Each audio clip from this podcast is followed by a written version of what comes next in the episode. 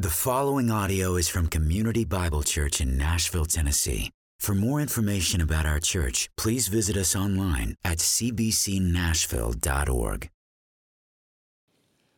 Our scripture reading today will be from Galatians chapter 3, verses 1 through 14. O foolish Galatians, who has bewitched you? It was before your eyes that Jesus Christ was publicly betrayed and crucified.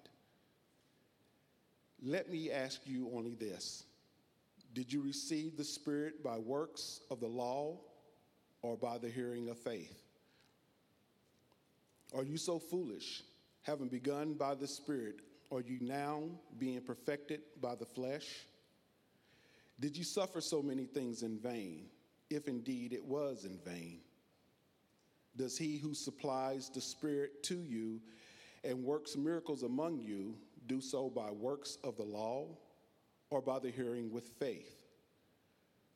Just as Abraham believed God, and it was counted to him as righteousness.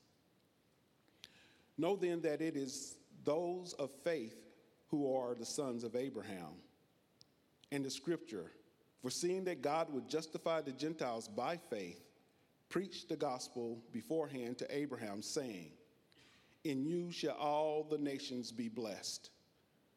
So then, those who are of faith are blessed along with Abraham, the man of faith. For all who rely on works of the law are under a curse, for it is written, Cursed be everyone who does not abide by all things written in the book of the law and to do them. Now it is evident that no one is justified before God by the law, for the righteous shall live by faith. But the law is not of faith. Rather, the one who does them shall live by them. Christ redeemed us from the curse of the law by becoming a curse for us. For it is written, Cursed is everyone who hangeth on a tree, so that in Christ Jesus the blessing of Abraham might come to the Gentiles, so that we might receive the promised Spirit through faith. May the Lord be blessed by the reading of his holy word.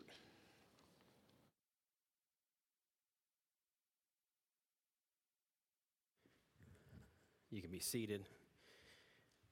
I invite you to turn to Deuteronomy chapter 27 this morning.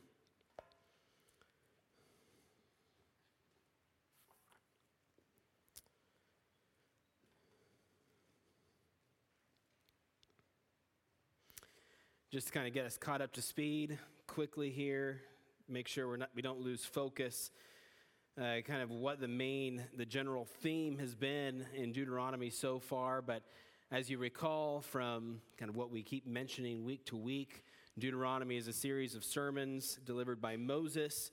Uh, at the brink of the people of Israel entering the promised land, Moses himself knowing that he has been forbidden to enter the promised land.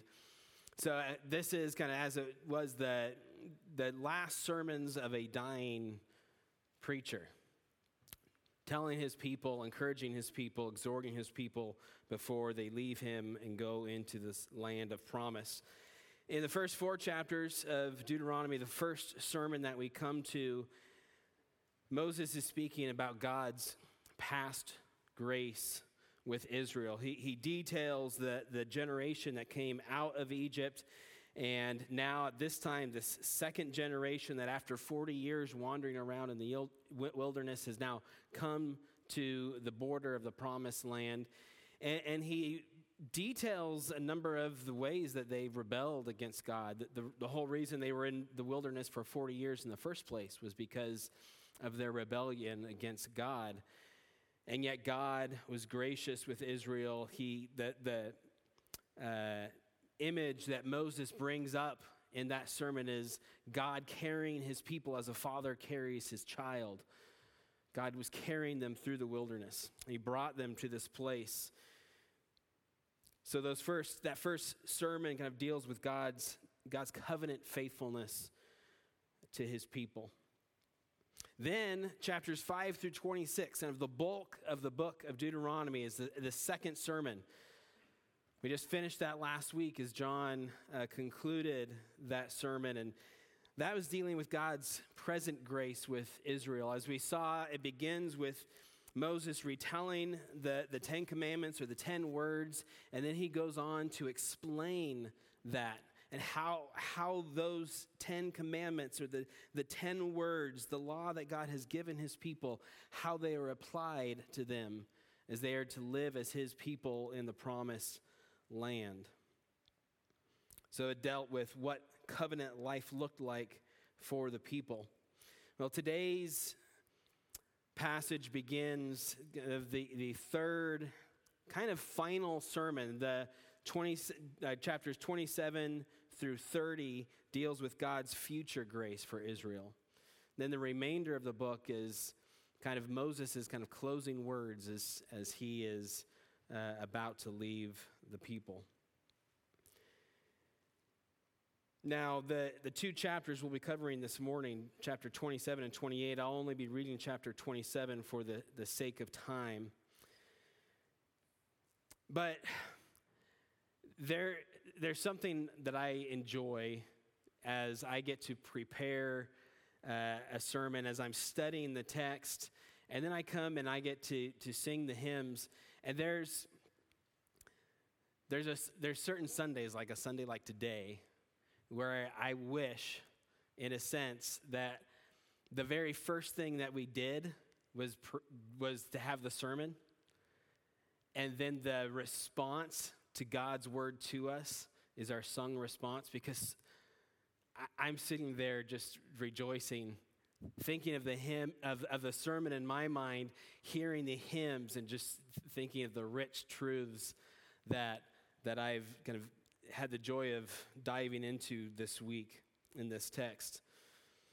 And John last week uh, introduced us to kind of a call and response in the reading of the word. And very much what I was feeling this morning with the hymns is the purpose of this call and response. You know, when, a, when a preacher reads the text directly from God's word, and he says that as he finishes, This is the word of the Lord, and the people respond, Thanks be to God. The reason for that is much what I was feeling. It's there should be a response from us. We, we don't, as we come before on Sunday morning before God's word, as we desire to hear Christ speak to us through his word, there is a response that he wants for us. This is part of what worship is. He speaks to us and we respond. And we'll even see that in, in today's text as we look at this uh, covenant renewal ceremony. We'll see a response. But that is much what we do here is we want to respond to what God has said. And we respond saying, this is the word of the Lord. This is true. And we're thankful for it. Even with a heavy passage like this morning, and if I were going to read chapter 28, you might think, after hearing a chapter that is the bulk of the chapter is about curses, all this horrible stuff that's going would happen to Israel if they fail to obey the voice of God. And you might think, well, how can we hear such a heavy passage and respond, thanks be to God? And the reason we can is because we recognize this is the very word of God. As, as William Perkins said, he said, We must not think that God does a thing because it is good and right, but rather the thing is good and right because God does it. We can have a full confidence and assurance in our God that because He is holy and just and perfect and true, that everything he does serves that end. So when we, can, when we hear his word, we can declare it to be the word of God, word of the Lord, and we can declare our thanks. So after I read this passage, uh, I will say, This is the word of the Lord, and the response is thanks be to God. Deuteronomy 27, beginning with verse 1. Now Moses and the elders of Israel commanded the people, saying, Keep the whole commandment that I command you today. And on the day you cross over the Jordan to the land that the Lord your God is giving you, you shall set up large stones and plaster them with plaster. And you shall write on them all the words of this law when you cross over to enter the land that the Lord your God is giving you, a land flowing with milk and honey, as the Lord, the God of your fathers, has promised you. And when you have crossed over the Jordan, you shall set up these stones, concerning which I command you today, on Mount Ebal, and you shall plaster them with plaster. And there you shall build an altar to the Lord your God, an altar of stones. You shall wield no iron tool on them. You shall build an altar to the Lord your God of uncut, uncut stones, and you shall offer burnt offerings on it to the Lord your God. And you shall sacrifice peace offerings, and shall eat there, and you shall rejoice before the Lord your God and you shall write on the stones all the words of this law very plainly. Then Moses and the Levitical priests said to all Israel, Keep silence and hear, O Israel. This day you have become the people of the Lord your God. You shall therefore obey the voice of the Lord your God, keeping his commandments and his statutes, which I command you today. That day Moses charged the people, saying, When you have crossed the Jordan, these shall stand on Mount Gerizim to bless the people Simeon, Levi, Judah, Issachar, Joseph, and Benjamin. And these shall stand on Mount Ebal for the curse Reuben, Gad, Asher, Zebulun, Dan, and Naphtali. And the Levites shall declare to all the men of Israel in a loud voice Cursed be the man who makes a carved or cast metal image, an abomination to the Lord, a thing made by the hands of a craftsman, and set, sets it up in secret. And all the people shall answer and say, Amen. Cursed be anyone who dishonors his father or his mother. And all the people shall say, Amen. Cursed be anyone who moves his neighbor's landmark. And all the people shall say, Amen. Cursed be anyone who misleads a blind man on the road. And all the people shall say, Amen. Cursed be anyone who perverts the justice due to the sojourner, the fatherless, and the widow. And all the people shall say, Amen. Cursed be anyone who lies with his father's wife because he has uncovered his father's nakedness. And all the people shall say, Amen. Cursed be anyone who lies with any kind of animal. And all the people shall say, Amen. Cursed be anyone who lies with his sister, whether the daughter of his father or the daughter of his mother. And all the people shall say, Amen. Cursed be anyone who lies with his mother in law. And all the people shall say, Amen. Cursed be anyone who strikes down his neighbor in secret. And all the people shall say, Amen. Cursed be anyone who takes a bribe to shed innocent blood. And all the people shall say, Amen. Cursed be anyone who does not confirm the words of this law by doing them. And all the people shall say, Amen. This is the word of the Lord. Thanks be to God. Let me pray. Father, I pray that as we come before your word this morning, that you would just make clear to each individual here, that you would make clear to me your covenant, your covenant faithfulness. Help us to see in our weakness our absolute need for Christ.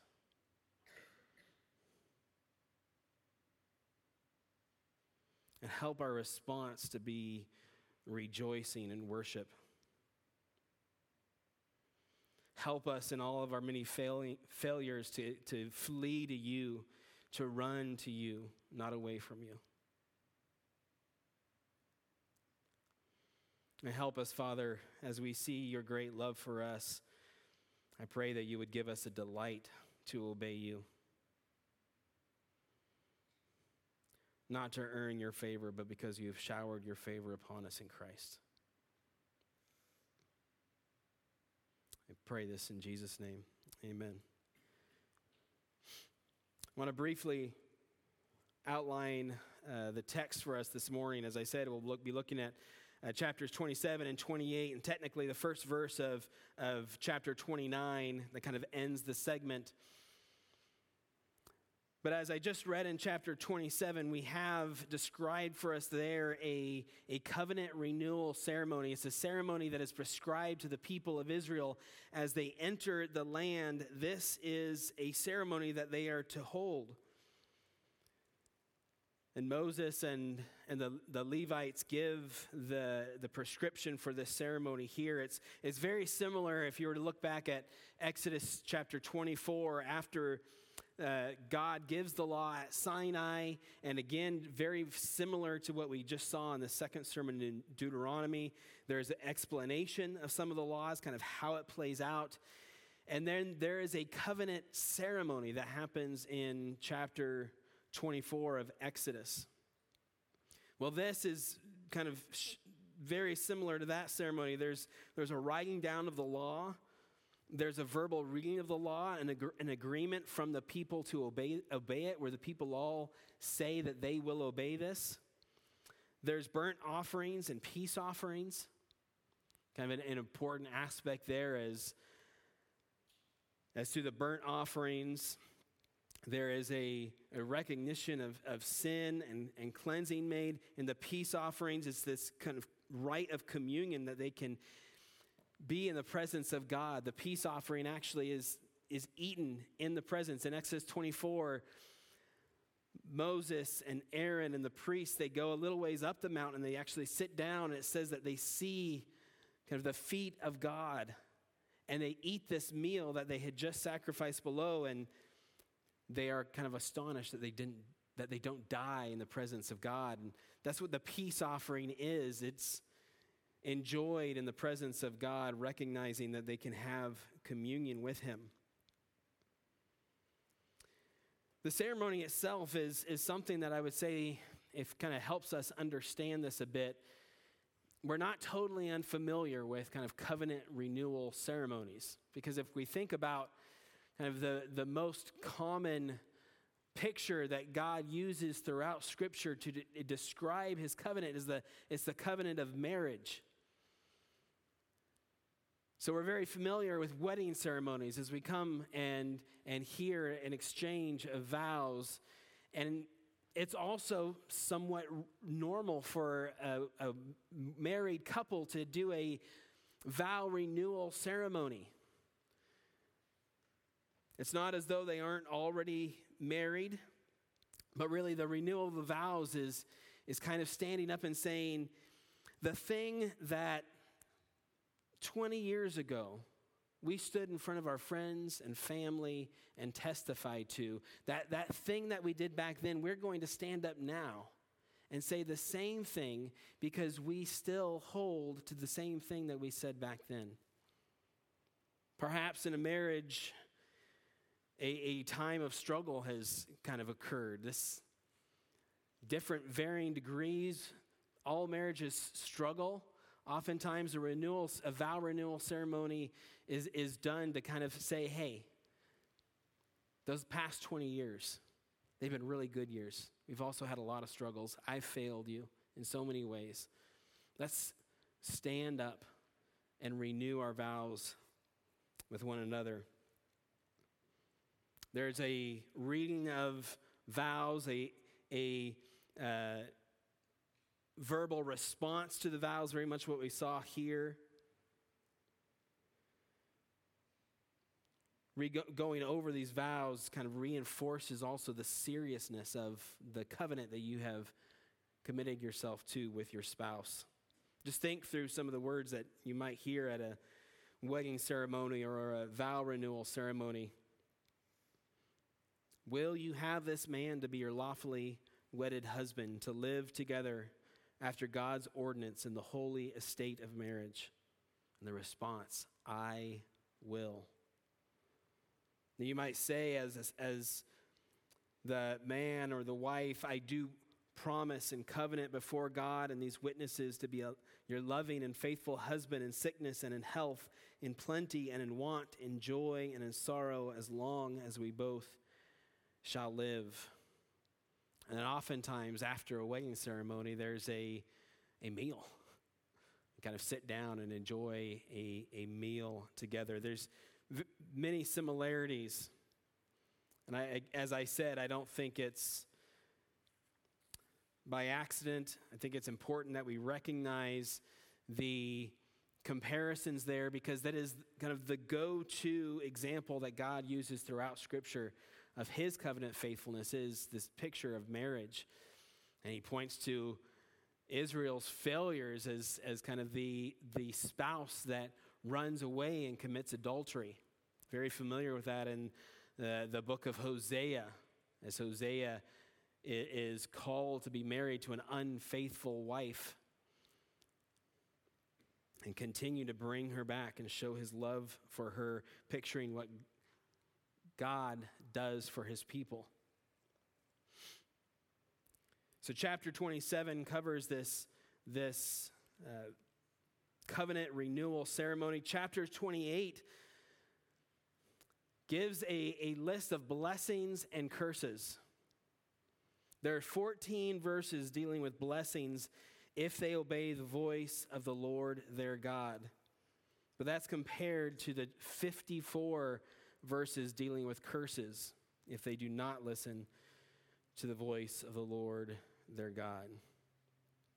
So there's an overwhelming focus on the curses, and, and there's this very real sense as Moses is laying these things out, as he's going through the curses, there is a sense given in the passage that Israel will indeed face these curses, that Israel will indeed fail.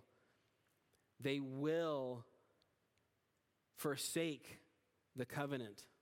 They will rebel against God, not listening or obeying his voice. In some of it, we see kind of a, a much of it really, a reversal of the Exodus story as God redeems the people out of the land of Egypt. But in the time as they're still in Egypt, God brings his signs and wonders down upon the Egyptians and on the land. And much of what you see in the curses is kind of a reversal of that as the people of Israel are now suffering under these same signs and wonders. We might note what we might commonly call plagues. It gets dark in these curses. As God, through Moses, promises that enemies will come and attack them, and he describes these sieges carried out by the enemies, where the needs that they have for life are taken away to such a horrible extent that it describes men and women who normally would be refined and proper eating their own children because they're starving to death. And it describes it actually, in a fact, I saw that look, Damien. Damien leans over and looked at Elijah. Sorry. It's quite serious, though. It describes such devastation that it says the most, this most refined woman will actually not, not share this horrible meal with the rest of her family. She will not only eat a child from her womb, but keep, keep that last remaining sustenance that she has to live on from her husband and from her other children. It's a horrible, horrible picture. And then, verse 68, the end of the chapter, it paints this picture that really drives it home. Where God says that such complete destruction and such complete hopelessness will rain down upon them if they turn from God, that they will actually go back to Egypt and offer to sell themselves as slaves to the Egyptians. And, and it's reminiscent of the people of Israel as they're in the wilderness and how many times were they hungry and thirsty and did they complain to Moses saying, If only we could be back in the land of Egypt. At least we had, you know, our three meals a day. We could have our leeks and onions. Here we have this spread stuff that we go out and collect.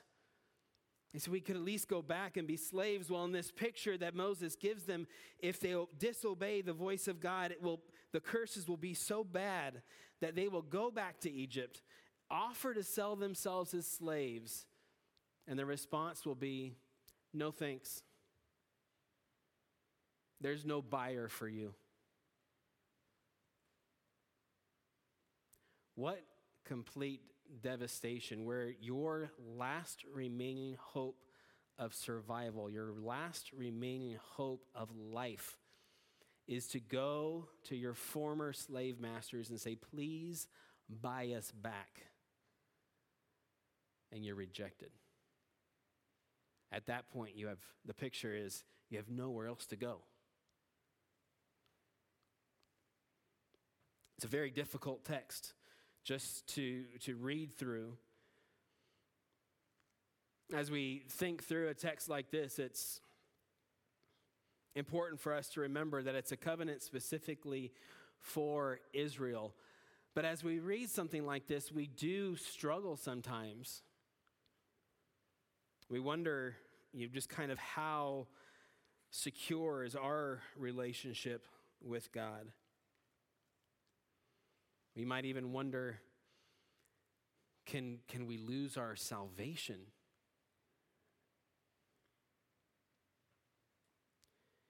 So, as we look through this text, I, I, I hope that we will see, first of all, that this is a covenant specifically for Israel. That the sal- actual salvation even back under this old covenant, was still on an individual basis. People coming to God by faith. This is God dealing with the people as a national people. Just consider as, as this passage looks forward to the exile, you consider the exile, the people of Judah being carried off into the land of Babylon. But who do we read about? Daniel and his friends. We know the prophets who witnessed these things Jeremiah. These are men who had true faith in the promises of God to come. What this text is really dealing with is a national covenant.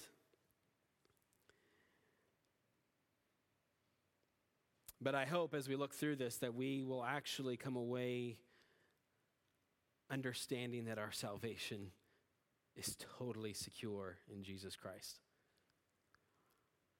Let me walk us through that. First, I want to just look at as we as we consider this covenant renewal. I want us to understand the parties involved. What can we learn about God from this ceremony, and what can we learn about man?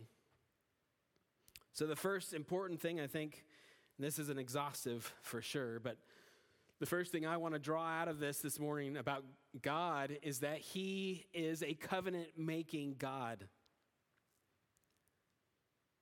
That in itself should bring a smile to our face because God is not obligated to condescend, to lower himself to his people, to covenant with them.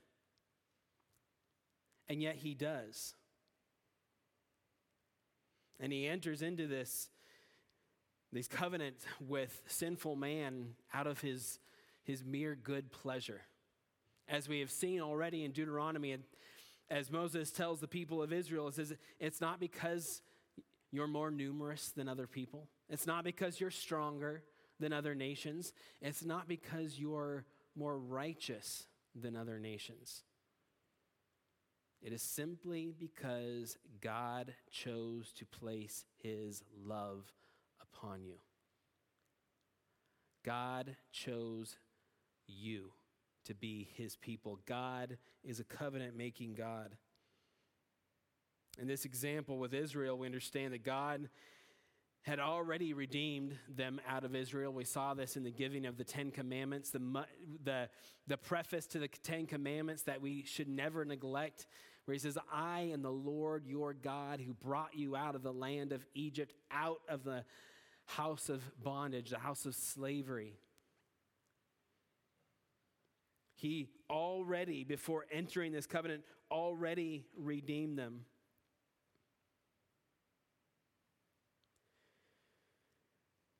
It's also important as we consider God's covenant here that we understand that it's not the people's obedience that would determine whether or not God would dwell with them. God is already dwelling with them.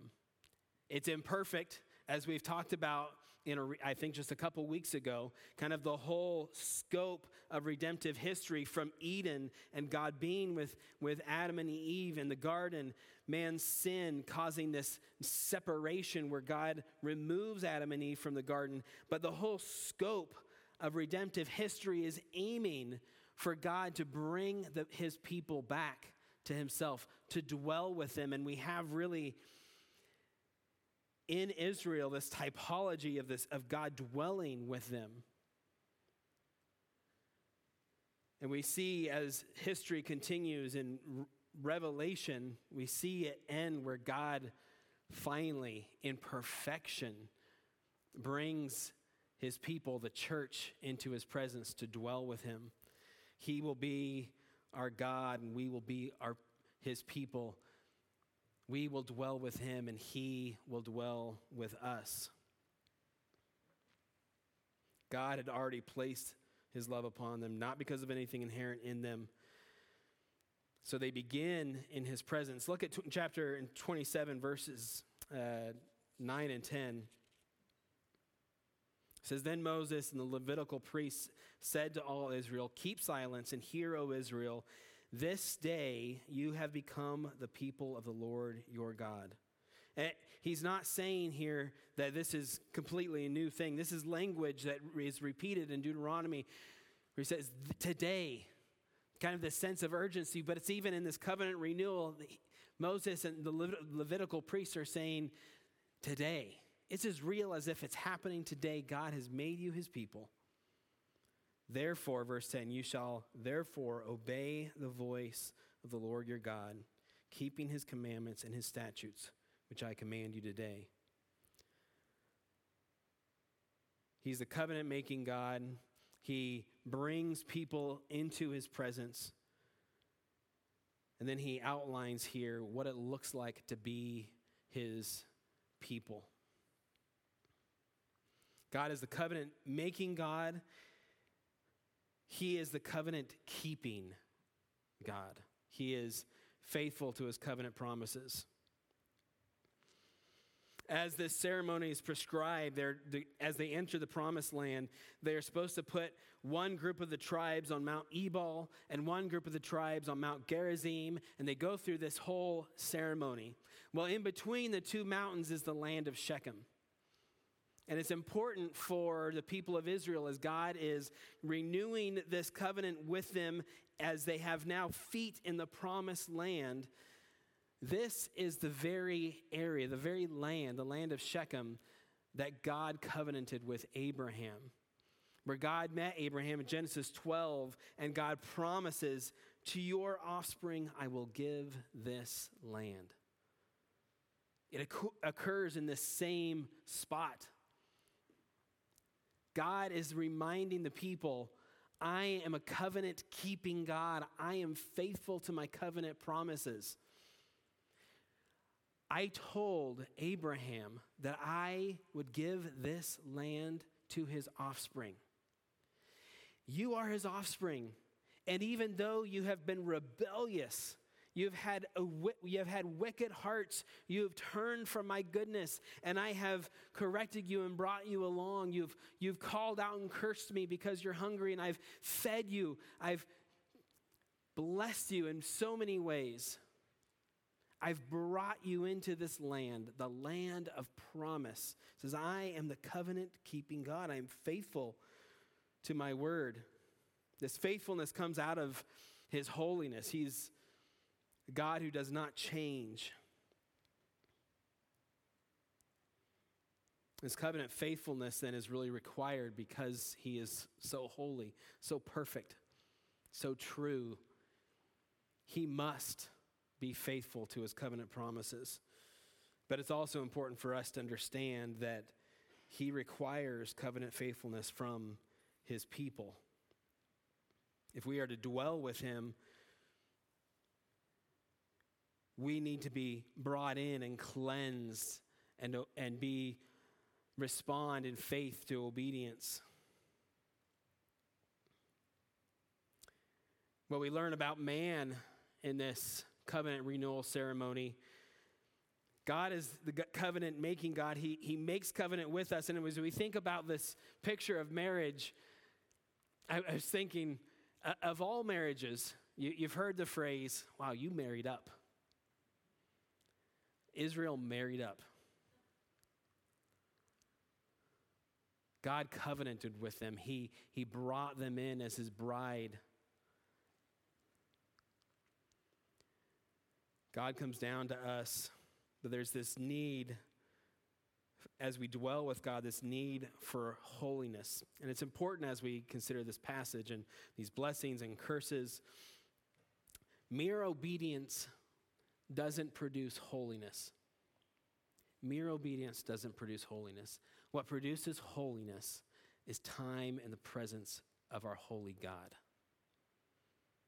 You see, he brought the people in to his presence. And he outlines these blessings that are going to be theirs if they will listen to his voice, and these curses that will surely be theirs if they do not listen to his voice. The whole picture there is being in his presence. It's, there's not a perfection that is demanded of here. In a certain sense, we understand the law of God demands perfection, and we'll see how that, per- that perfection is met. But God is not demanding perfection of the people of Israel. We see that because we understand that the very system of, law, of laws and commandments and statutes that God has given his people comes with a system for sacrifice. It comes with an understanding that they will sin if there's no, if there's no sin, there's no need for the sacrificial system, but they are sinners. So, God, out of His grace and mercy, gives them this picture that will be fulfilled in Christ of these sacrifices to satisfy His demand for punishment against sin so that they can be cleansed and dwell with Him.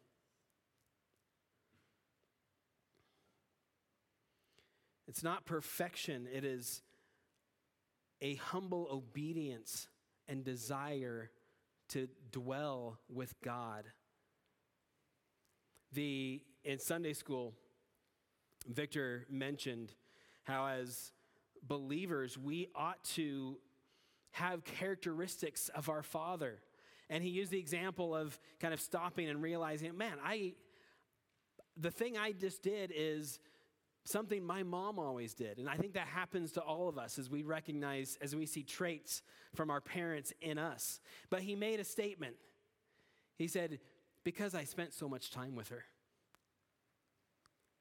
That's what God wants from us. He wants us to spend time in His presence because it's not just mere acts of obedience that, that bring about holiness, it is dwelling in His presence. It is enjoying Him, rejoicing in Him.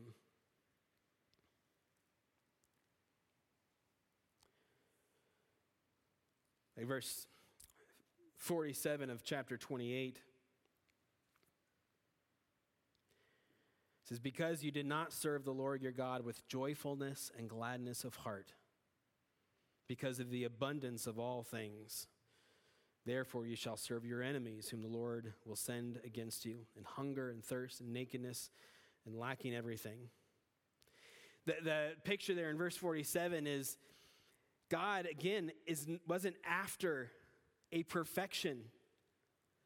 Like I said, there's a demand in the law for perfection that will be satisfied in Christ, but the, what God is demanding here is for the people to dwell with Him, rejoicing with gladness in heart in the abundance of all that He has provided for them. Kind of goes back to the, the first answer in the shorter catechism. We are to glorify and enjoy God forever.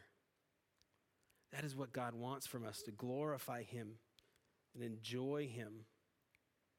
As we've, I hope, driven home many times in the series on Deuteronomy, God is after their heart.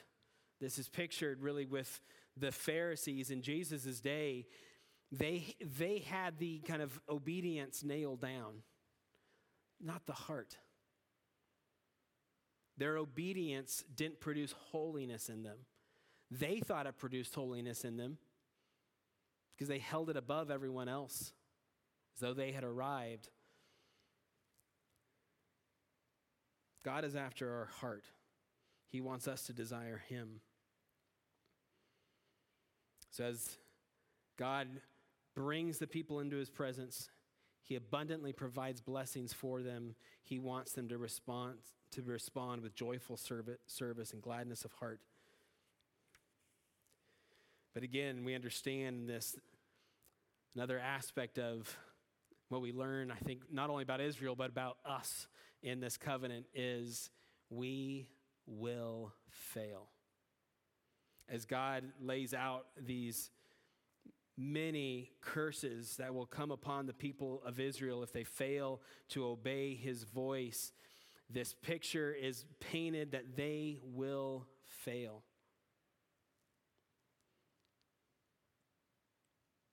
In this regard, the law is weak. Paul talks about the law being weak. The law could reveal God's standard. It could reveal what obedience looked like. It could reveal even what a heart that delighted in God looked like. But it could not cause the heart to delight in God. The law cannot cause us to delight in God. It couldn't change their desire. It couldn't change the object of their delight. So when we hear over and over and again in this text, whether they listen to the voice of God or do not listen to the voice of God, it is all a matter of delight. And as we'll see in coming weeks, the reason is because they don't have a new heart. Much like what we're going through in our Sunday school class on regeneration, they do not have a new heart. God must give them this heart.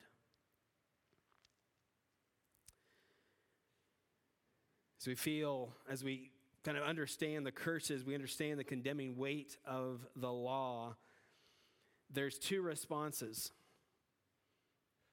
The law is condemning. And we understand that those for those who are in Christ, there's no longer any condemnation. But we still feel the weight of the condemning power of the law from time to time. And that is not a bad thing. That drives us to our knees to Christ. And as these curses are laid out for Israel, that should have been their response as well, driving them to God, driving them to his presence driving them to desire him more than anything else. This, this great picture that is given in Scripture of why the people of Israel are taken off into exile is because they have committed adultery against their spouse, they have committed worship of other gods. Building idols and worshiping other gods, neglecting the one true God, and they've neglected the love of neighbor. They've taken advantage of the least of these. These are kind of the main reasons that are given for them for the exile.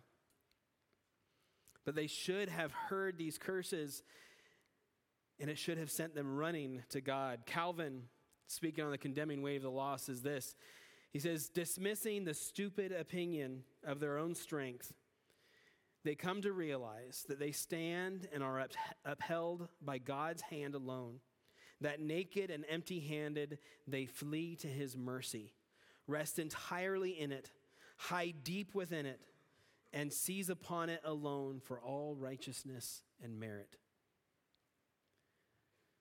We have to hide in, in God.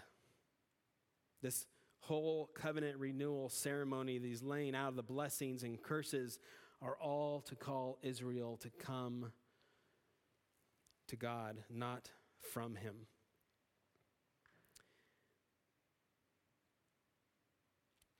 As we look to a better hope, as I said, the, the law in this regard is weak because the law can't desire, can't give us the desire and the delight in our heart, then this drives us to God, and specifically for us, as we understand, this drives us to Christ. You see, Jesus is the, the true Israel. He's, he's ushered in a better covenant. This is what the book of Hebrews is telling us all about. Jesus is better. Don't look back to the types and shadows laid out in the law. Look to Christ. He's the true Israel. It's through his perfect obedience that he is the source of all blessings for us. All the blessings that God is, lays out here in Deuteronomy, those are ours in Christ. He has done it. He has gone before us and lived the perfect life of righteousness and obedience to earn all these blessings. And through our union with him we get to share in these blessings Second corinthians 1.20 says all the promises of god find their yes in him that is why it is through him that we utter our amen to god for his glory so very much like this passage Cursed be anyone who does not confirm the words of this law by doing them, and all the people shall say, Amen. For us as believers, it is declared Christ has gone before and obeyed all the words of the commandment. And he has brought you into the many blessings. And what does Paul say in Second Corinthians? We utter our amen to that. Amen, because we realize we have failed and Christ has not.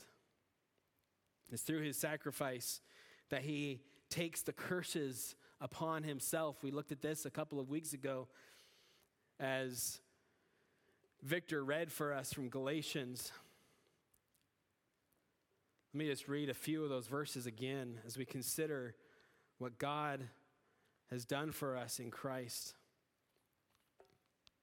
Galatians 3, verse 10 For all who rely on works of the law are under a curse, for it is written, Curse be everyone who does not abide by all things written in the book of the law and do them. Now it is evident that no one is justified before God by the law, for the righteous shall live by faith. But the law is not of faith. Rather, the one who does them shall live by them. Christ redeemed us from the curse of the law by becoming a curse for us. For it is written, Cursed is everyone who is hanged on a tree, so that in Christ Jesus the blessing of Abraham might come to the Gentiles, so that we might receive the promised Spirit through faith. It's only by faith in Christ and the indwelling work of the Holy Spirit in us that, that the desires of our heart can be changed, where not only are, do we hear the voice of God and we hear His law and His perfect standard held out for us, but it's through our union with Christ and the indwelling Holy Spirit that our desires are changed that we can actually say yes and amen. I delight to do your will. And we recognize that we still fail. And again, that doesn't, our, our, failure doesn't drive us away from God. Our failure drives us right back to his feet. We recognize that we need his grace, we need his mercy, we need his steadfast love. That is all we have to cling, cl- cling to.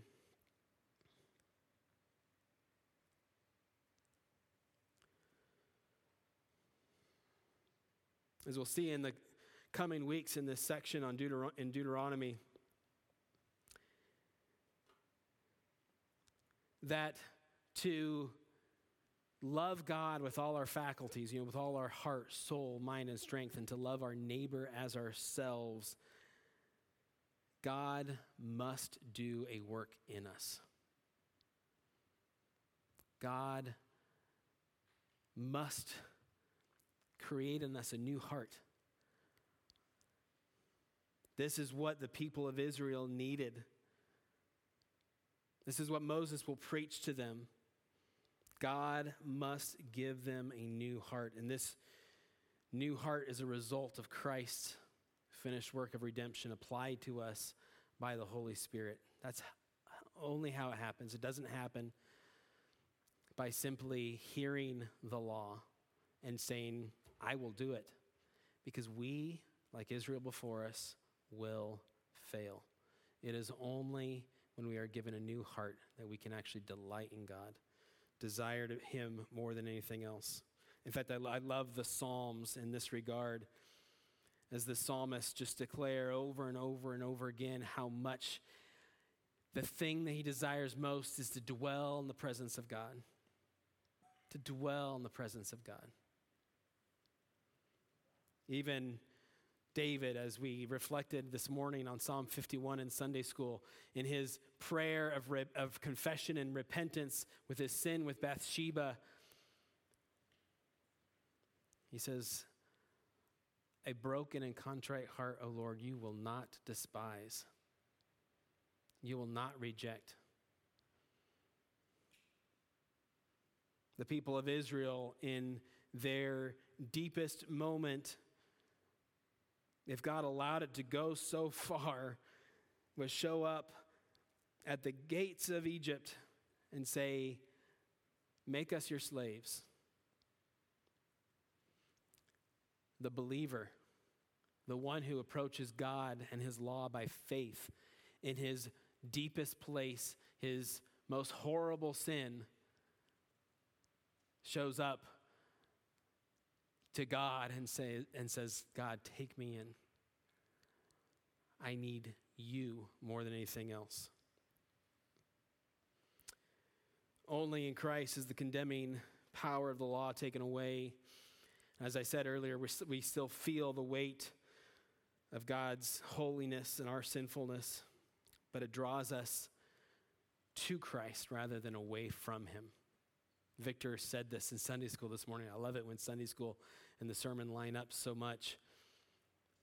That's a, a sign of a regenerate heart, a new heart, someone who has been born again, is that they don't run away from God, but they run to Him. We cling to Christ. That is what we come to the communion table for. Each Sunday is we are clinging to Christ. It is a reminder for us that we desire his presence more than anything else. It's a reminder that it is not obedience, mere obedience, that makes us holy, but it is God's presence. For Israel, that pattern was established from Sabbath to Sabbath worship. And these various feasts that they were to celebrate that were modeled, as we looked at a handful of weeks ago, modeled after the Sabbath. It was coming into the presence of God and worshiping Him, that serving Him, being in His presence, is what made them holier and holier. A set apart people able to dwell with God. And this is why we are here every Sunday coming before the preaching of the word, responding in our, in our songs and our hymns and our spiritual songs and praying and coming and enjoying the Lord's table together is because it is a reminder that it is not mere legalistic obedience that sets us apart and makes us holy to God, but it is because God has said, I have blessed you and I have put my name upon you. You are my people and I am your God. I have set you apart as my own. And because of what my son has done, symbolized by the bread and the wine, the juice, what my son has done cannot take that away. And you need to be reminded about it because you're a very forgetful people. So, as often as you're gathered together, celebrate this until my son comes again. And when he comes again, because we have because we are in his presence, he has brought us in and made us his own. We know we don't fear the judgment that he brings with him. We will be safe and hidden away in him. If you are here this morning and you don't have faith in Christ, maybe you're in this place where you have just been following a mere legalistic obedience, saying it is, it is by obedience to the law that I can be right with God. And you haven't have faith in Christ and know that you are united, hidden away in his presence, that that is what makes you safe with God. I would ask you to let these elements pass by you this morning. There's a as Paul kind of talks about with the Corinthian church in their taking of the Lord's Supper, there's a, a picture of blessing and cursing. He says, Don't take this if you're taking it apart from the faith, you're taking it with, with bitterness and hardness of heart against your brother or sister. Don't take it. Says it, there's, condemn, there's a condemning power behind it. But if you believe, take it, celebrate it, rejoice in it. Not if you're perfect, because none of us are perfect, but if you believe, if you cling to Christ, you're in his presence, then take it and enjoy it and have the full assurance of everything that it stands for for you. Let's pray and we'll take this together. Father, I, I do pray that as we come before this supper that you've given us, this communion table, that you would help us receive it with grateful and rejoicing hearts. Not hearts that rejoice in anything that we have done, but fully rejoicing in what you have done for us through your Son, Jesus Christ. Pray that you would bless this meal to us, that you would nourish us as we feast on Christ, our Passover lamb.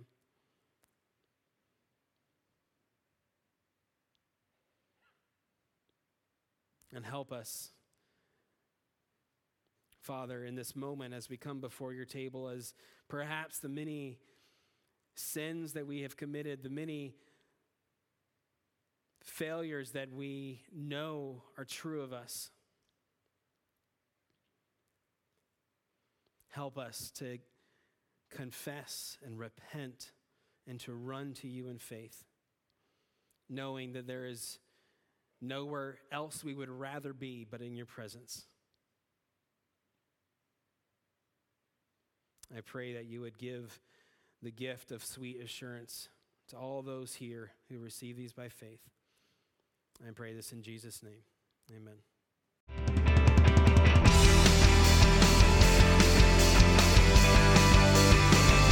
Thank you for listening to this audio presentation from Community Bible Church. For more information, please visit us at 6005 Edmondson Pike in Nashville, Tennessee, or online at cbcnashville.org.